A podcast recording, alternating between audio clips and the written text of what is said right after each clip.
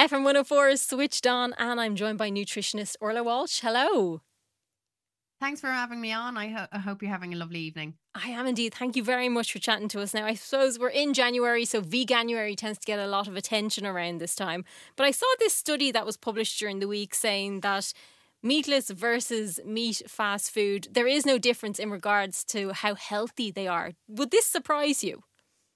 No, it wouldn't surprise me at all. But now that it's a headline, I can see why it might surprise some people. Years ago, I did the nutritional analysis of it on a menu, and one of the highest calorie options on the menu and the highest fat was a deep fat fried tofu burger. But it was because the tofu so- sucked up the fat like a sponge. um, so yeah, I'm not surprised by this. Um, processed food is processed food this is the thing and i think a lot of people like i'm a veggie i kind of i, I say it a, few times um i am a veggie so i'm kind of very conscious of what i'm eating in regards to i suppose how good the food is because as you said processed food is processed food and if it doesn't look like a potato it's probably not a potato yeah, it, no, exactly. And there was some studies, and it does depend on which country you're looking at. But for example, there was a study done in France, and the ultra processed food comprised 40% of the total calorie intake of a typical ve- vegan diet. Mm. So, more so than for vegetarians or meat eaters. So, that's, you know, for the for a lot of people who do actually go vegan or follow a vegan diet you know one of the benefits they kind of expect is some health benefits because of the addition of potentially more plants but you know if you're adding in more ultra processed food, you're not necessarily going to achieve what you're setting out to achieve. So, if you are looking at, or maybe you're in the middle of doing Veganuary, what should you be taking into account if you're starting on a diet like this? Well, I suppose, um, you know, trying to keep a whole food diet as much as possible. So, um, food that hasn't been changed, it hasn't been processed. So, foods of one ingredient.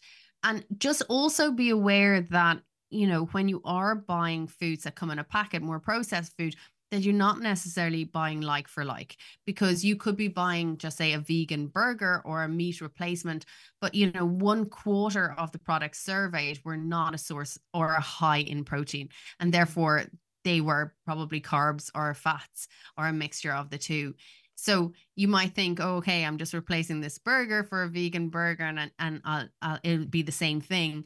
But you know if it's not even a source of protein um which even bread is um it's worryingly low in protein. So it's not a, a safe or a fair trade. Mm-hmm. so it's kind of being mindful of that that and and so i would say keep the diet as whole food as possible and be aware that just because it's a burger it doesn't mean that it's going to be this uh, you know give you the similar nutrients that an animal based burger would because it, it doesn't what are some of the mistakes people tend to make? The mistakes, the big mistake is that people go into it without doing much research, or the research they're looking at is from people who really, to be honest, are spreading misinformation. Mm-hmm. So they're not registered dietitians and they shouldn't really be giving advice on nutrition. Um, because if you are following a vegan diet, there are some nutrient gaps that you need to fill with other foods and possibly with supplements too. Um, so I'll give you an example. So if you, for example, trade milk for um, a plant-based milk, you will, um, you know, be taking in a lot of similar nutrients because the plant-based milks will be fortified with a lot of similar nutrients but they might not contain one key ingredient such as iodine which is found in abundance in dairy milk the other thing is, is that if you're not shaking the carton loads, most of it's at the bottom. Mm. It's in mm. sediment. It's at the bottom of the carton. So you might not be actually drinking it in. So just because it's fortified doesn't mean you're actually consuming it. And even when you shake the carton loads, there's still some sediment lost and you won't, it's not like for like. So just because it's been added to the packet doesn't mean it's going into your glass or into your bowl. So it is important that people understand these differences and get the education on that but supplementation is necessary. You need to supplement vitamin B12 and you need to stuff, supplement omega 3, which you can get from um, an algae source. because the omega 3 found in plants isn't the same as the omega 3 found in oily fish. Mm-hmm.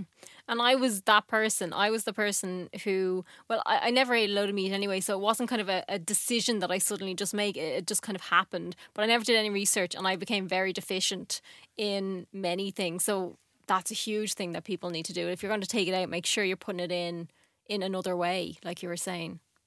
Exactly. Like, because some of the deficiencies you know the symptoms aren't so bad or the consequences aren't so bad in the short term but might be in the long term but take something like vitamin b12 deficiency it's not just you'll have you know low energy it can have huge neurological uh, result in huge neurological issues so you have to take these things seriously um and it is and you you have experience there you know how horrible it is to be deficient in some key nutrients it's not just a case that you're a little bit low in energy you'd be really fatigued or your hair could fall out or your bones could be thinning. So it is important to take it seriously. Absolutely. What is your opinion on plant based milks? Because I've heard different variations of some being better than others. Yeah, I suppose you, you can certainly argue that soy milk is better um, than others because it can it's naturally similar in in terms of protein as cow's milk. So um you would get a similar amount of protein 10 grams per you know, um, a pint, um, or half a pint, similar to cow's milk.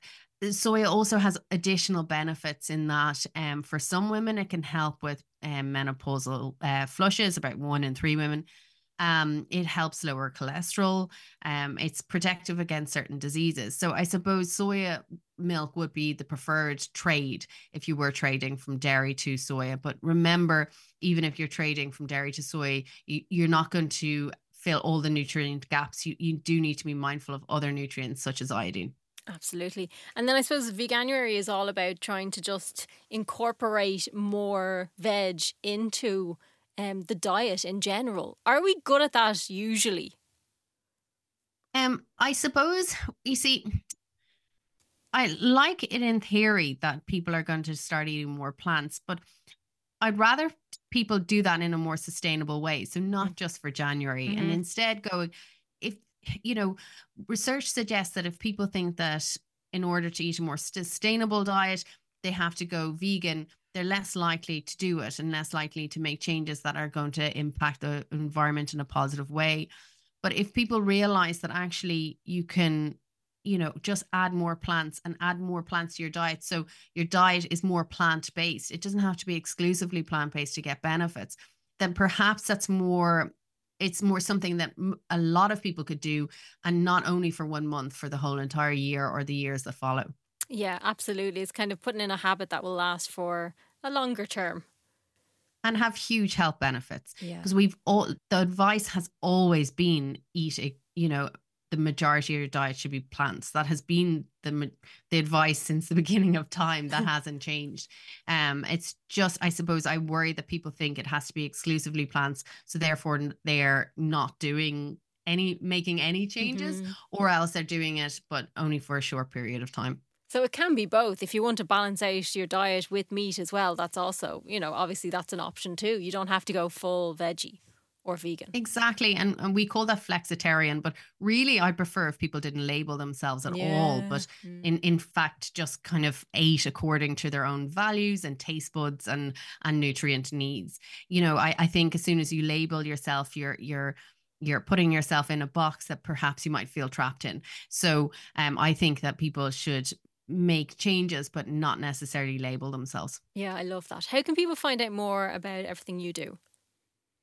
Um, well, they can go to my website, orlawalshnutrition.ie, or um, I'm on Instagram. Um, I, I am on the other social um, uh, ones, but I, I suppose social media, you know, Instagram is where you'll find me more often. Excellent. Orla Walsh, thank you very much for chatting to us. Thanks, Louise.